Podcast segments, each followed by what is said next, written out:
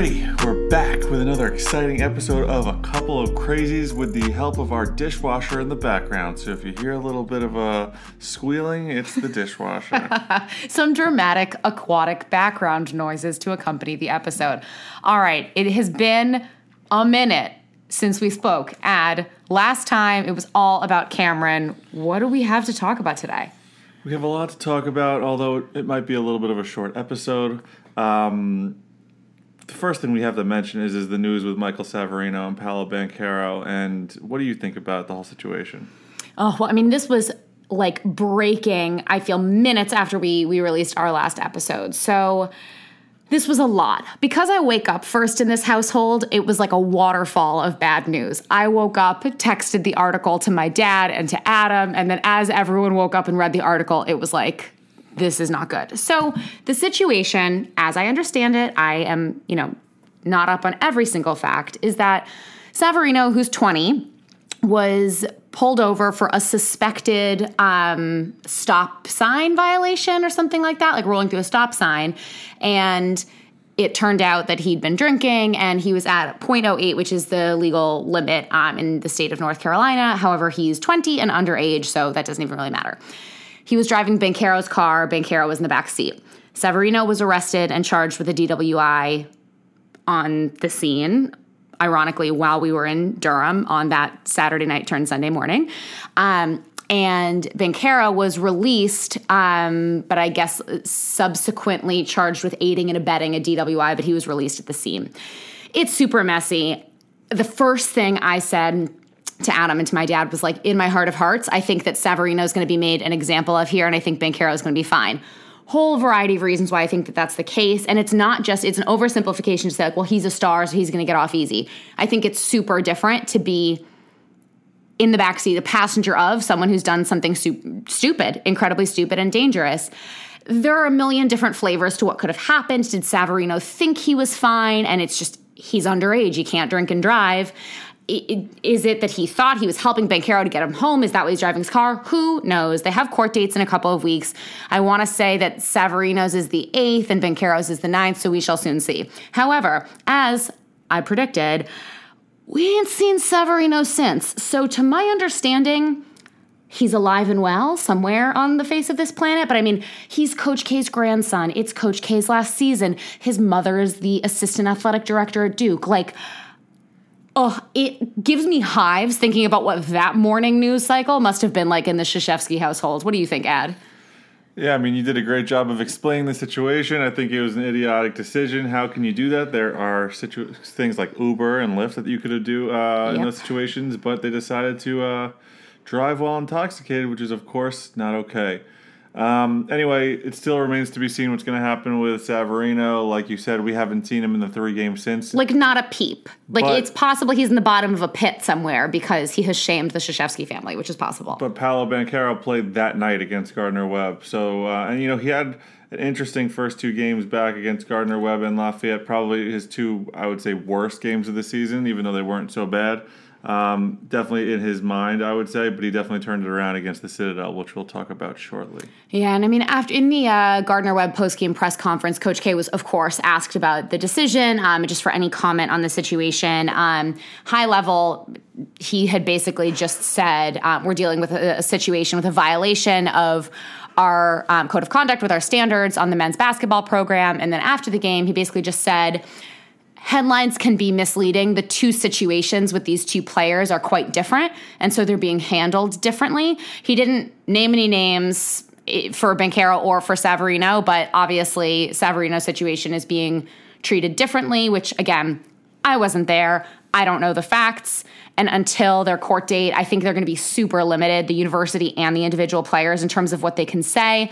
I know Banchero was asked, what was it, after the Citadel game, um, what his thoughts were, if he had regrets, things like that. And Ad, you didn't love some of the things he had to say. Um, I don't know if you want to comment on that. Yeah, I mean, I didn't love when they said, "Do you have any regrets?" He said, "No." I mean, pretty easy to regret just not getting well, an Uber what, or something. What did I What did I say to you about this? And look, there I mean, is no excuse. Hold on, there's. It's dangerous and reckless, and you endanger other people if you drink and drive, whether you think you're fine, especially if you're underage, that's just illegal. It doesn't matter if you had one beer and you thought you're fine, whatever. Not okay. However, I think that it is possible. These are they are young, and I think it's easy for us to treat them like adults. It doesn't make it less dangerous. It doesn't make it less stupid. Number one, there's an active investigation, so they can't comment. He's not going to say I was But wrong. I did comment. something idiotic. Well, He could he's say, "I not gonna can't comment on the situation." That's what he should have said. He should have said Well, that. that's fair. That's fair. So he shouldn't have commented. I, the question I took it was more geared at like, has this been a distraction? How has this affected you? And it was more like, yes, it was on my mind, a bit in the back of, of my mind, but as a team, we've moved on. I think he said like we've moved on, and I know you didn't. he said, "I like, haven't even it." addressed the team about it. We all knew what the situation was." I mean, Right, and I don't know that that has to be like flippant. I think that it could be like not- we all know what happened. Being mad at him, I'm just saying. I think you're a little mad at him. I'm not mad at him. I'm just saying that you should address the team about the situation. Obviously, you did something stupid. And even if you don't want to come out to the public and tell anyone that you did something stupid and regret it, then you should tell them. And otherwise, if you're not prepared to say that it was the wrong decision, then don't say anything about it. Yeah, well, we'll we'll see. I don't know. I think that for an 18 year old, you're kind of damned if you do, damned if you don't. Because if he's like, no comment, I have nothing to say. Is it like a suggestion of wrongdoing? I I don't know. He's in he's in a tough spot. I'm sure they're getting a ton of coaching on how to handle this. But let's see what happens in what is it, two weeks after these court dates? Because the truth is going to come out, whatever it was that happened, and.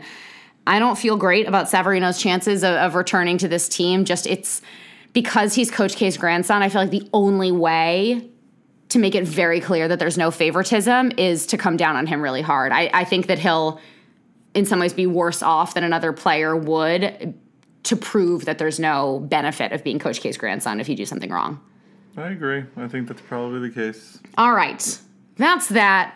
Drama, drama, drama in a very un-Duke like way. This is like not the Duke Emma, which is part of what Coach K meant in terms of kind of violation of the standards. They're they're strict on this stuff. So, all right, talk me through the past. We've three games since we last spoke: Gardner Webb, Lafayette, and the Citadel. Talk to me. Yeah, so we're going to keep it high level this week. Um, we're not going to do a deep dive into each games. Um, but what I will say is, is some of the things that we're noticing is, is AJ Griffin's starting to finally play a little bit more. Mm-hmm. He had a really, really phenomenal game against Lafayette. He had 18 points, hit four threes. You really got to see some of his, uh, you know, better qualities as a basketball player. So that was great to see. I want to see more of that. I've also been impressed with limited minutes um, by Bates Jones. Uh, I really like the way he plays. He's like kind of like a quarterback on the on the court. You know, ironically, his brother's a quarterback uh, for the New York Football Giants. Um, so impressed by him when he gets in the game for the most part. He definitely seems like uh, you know he could be a good role player. He's knows what he's doing. He's not just a bench player that like gets in with two minutes left. I think he can actually help the team be better in certain matchups. I agree. And I mean, he came from Davidson, good basketball school, and he's mature. And I, I think that they need that. It's a more mature group than you would expect when like the highlight reel is kind of all freshmen. Um, but it's really good to have that balance. Yeah, um, more more great play by Trevor Keels has been really awesome this year. He's just a beast. Like I, I don't know how there wasn't more hype coming into the season. He's just a beast. I'm so impressed so far. Yeah, and I, you know, I have to say, Wendell Moore has been honestly amazing this year, um, averaging 17 and a half points a game and five and a half assists per game. And the big issue for him in the past couple of years has been turnovers. He's only he's averaging less than two turnovers a game this season. So just a completely different player than we've seen in the past from him. Uh, I don't know if I was so hard on him in the past because I had high expectations, but he's finally living up to those expectations this year. And, you know, I'm happy about it. So that's good. I totally agree. We were a little worried for all of five seconds because he changed up his hair post dominant performances in Gardner Webb and Lafayette, pre the Citadel. And you never know, could that throw someone off balance, literally or figuratively? But fortunately, it did not. So, Ad, talk to me about the Citadel, which, first of all, just to even interrupt myself, I have to say, the fact that it's the Citadel as the, the name of a school, I like. It's not rolling off the tongue for me. I'm struggling. I'm confused. I feel like it's somewhat rare. I'd have to fact myself, fact check myself. Like, how many thes are there in school names? Rattled to my core. Well, some people will say oh, some people what? will say the Ohio State University. Okay, well, that's just like morally wrong. I, I can't even begin That's to unpack what that one. Say. Okay, well, they're we're playing Ohio State next week, so I'll emotionally steel myself for that. However, another just crime that we have to call out is that the Citadel's, I can't even say it, just, the Citadel's colors are powder blue and white, which is like wrong in its core. It's fundamentally wrong. It's the color of UNC, it's the color of Tar Heels, it's the color of Roy, even though he's gone. I just can't even with the powder blue. All that said, talk to me about the game. Well, about 60 seconds into the game, the Citadel's coach actually collapsed on the sideline, Duggar Baucom.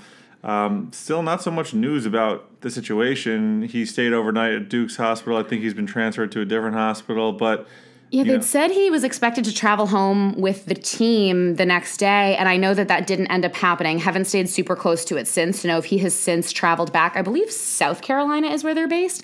Um, but hopefully all is well there, and we are uh, wishing him all the best. Yeah. Um, interesting situation. Obviously, we want to keep an eye on it, wishing him the best. Uh, scary situation, but you know, hopefully he got medical attention very quickly yeah. and he'll be okay. Yeah, absolutely. Now, another thing that I think we have to comment on I can throw all the shade I want to throw at the Citadel name, color scheme, fact that we ultimately crushed them, all the things. But their three point shooting is like are they the best three point shooting team in the nation? What was the stat Ad? Something like they're like, the I don't last, know, like the best of all time, something over, absurd. Over the last six seasons, there is not a college basketball team that has hit more three pointers than the Citadel in all of the country. Isn't that completely remarkable on the whole list of schools that that statement could apply to? My mind was blown. Um, it was a quick start to the game um, with three point shooting. I mean, the Citadel just. For Duke yeah, well, yes, but compared to the Citadel, it still felt like tragic. But our three point shooting was starting to um, come together. There was a great start to the second half. Um, and Ad one of your biggest pain points with Duke basketball. What were they doing well? For the first time in five years of watching Duke, I was impressed by their free throw shooting. They were 27 of 29 from the line. Now, when you actually think about that for a second, they you know they won handily over the Citadel, but it would have been a closer game if they didn't hit those free throws. I mean, they won by 26 points, um, but there have been games where you know they hit half their free throws. Yeah, and if they hit half their free throws in this situation, you know, it could have been 15 points less, and uh, at the very least, some some gambling uh, people would be losing money because they wouldn't have covered the spread. So I mean, I don't know. It's just it's really encouraging. Uh, Banchero has been awesome this year from free throws for especially for a freshman. 85.7%. Joey Baker's at 93%. Um, you know, the rest of the team has some work to do, but compared to prior seasons, um, you know, definitely on the right track. And I know it seems like a minor part of the game, but like this is win or lose type stuff. If you look at back at the last, let's forget about last year, but the every other year when Duke gets eliminated in the tournament since I've been watching, they could have won all those games if they shot better free throws. Um, no, you're you're absolutely right, and I think that that's really like a basketball 101. That's a fundamentals thing, which I think can sometimes suffer when you have these like superstar freshmen who are young and can sometimes be focused on the flashy plays and crazy dunks, crazy alley oops, all the things that, you know, are ESPN highlights, which of course I would want too if I had any basketball skill and a bone in my body. But I think that the fundamentals can really be what ultimately wins games. So that is just super important. So pleased with what we're seeing. We are off to a 6 0 start. Is that a true story? And we have a very serious week up ahead. So Duke was at home for what five in a row. They played Kentucky and New York at, at Madison Square Garden, and then the subsequent five they had five were at home. ten days at home, and now they hit the road. So Duke up next against Gonzaga, the number one team in the country on Friday night, 10:30 p.m. Eastern, um, for your post Thanksgiving leftovers meal. Um, and talk to me about how they're doing. We're we have quiet confidence and yet are, are remaining uh, realistic because Gonzaga's looking pretty good. Yeah, Gonzaga's legit. They uh, took down number two uh, UCLA last night by 20 points. Uh, so that was definitely a statement win that they had. They have um, two really solid players, including the number one uh, recruit from this past year, Chet Holmgren. Um, you know, it's going to be a really, really tough game. I wish I was going to be there. Um, but we'll have to just watch it uh, late on Friday. And uh, you know, listen, I'm confident in our team too. So let's see what they can do. Yeah, It's the first big time game. I mean, besides the Kentucky game, but this is this is potentially their toughest um, game of the season until hopefully a championship game. So. Yeah, I mean this this is is serious, but it also makes me all the more grateful that they played the game at Madison Square Garden that they played because that was on the road, third party territory, packed stadium, crazy fans for the opposing team, all the things. Like that's going to be super important against this Gonzaga team. So obviously there is no place like Cameron, but I'm just glad that they've had that experience already of like the packed arena in a neutral um, stadium. So we will see what Duke can do. And then next week, they're on to Ohio State, which I think is the uh, Big Ten ACC Challenge this year. Um, and that is next Tuesday night. So we will see what Duke can do. Big couple of games, big week. So we will see. But I believe Duke is already on the ground in Vegas. They are getting into the swing of things. Lots of good footage coming out of the locker room, out of their shoot arounds and practice. So let's see uh, what they can do. Yeah, and that Ohio State game is their first true like road game at an opponent's school. So they're going to be playing in Ohio. It will be interesting, which I am totally not calling the Ohio State University, even if you pay me to. So, on that note, with my thoughts and feelings about schools that start with the, uh, the you got anything else for us, Ad? I don't think so. Let's uh, think good thoughts, and we'll report back after the Gonzaga game. Everybody, we wish you a very happy Thanksgiving. Stay safe and uh, we will see you soon. This has been a couple of crazies.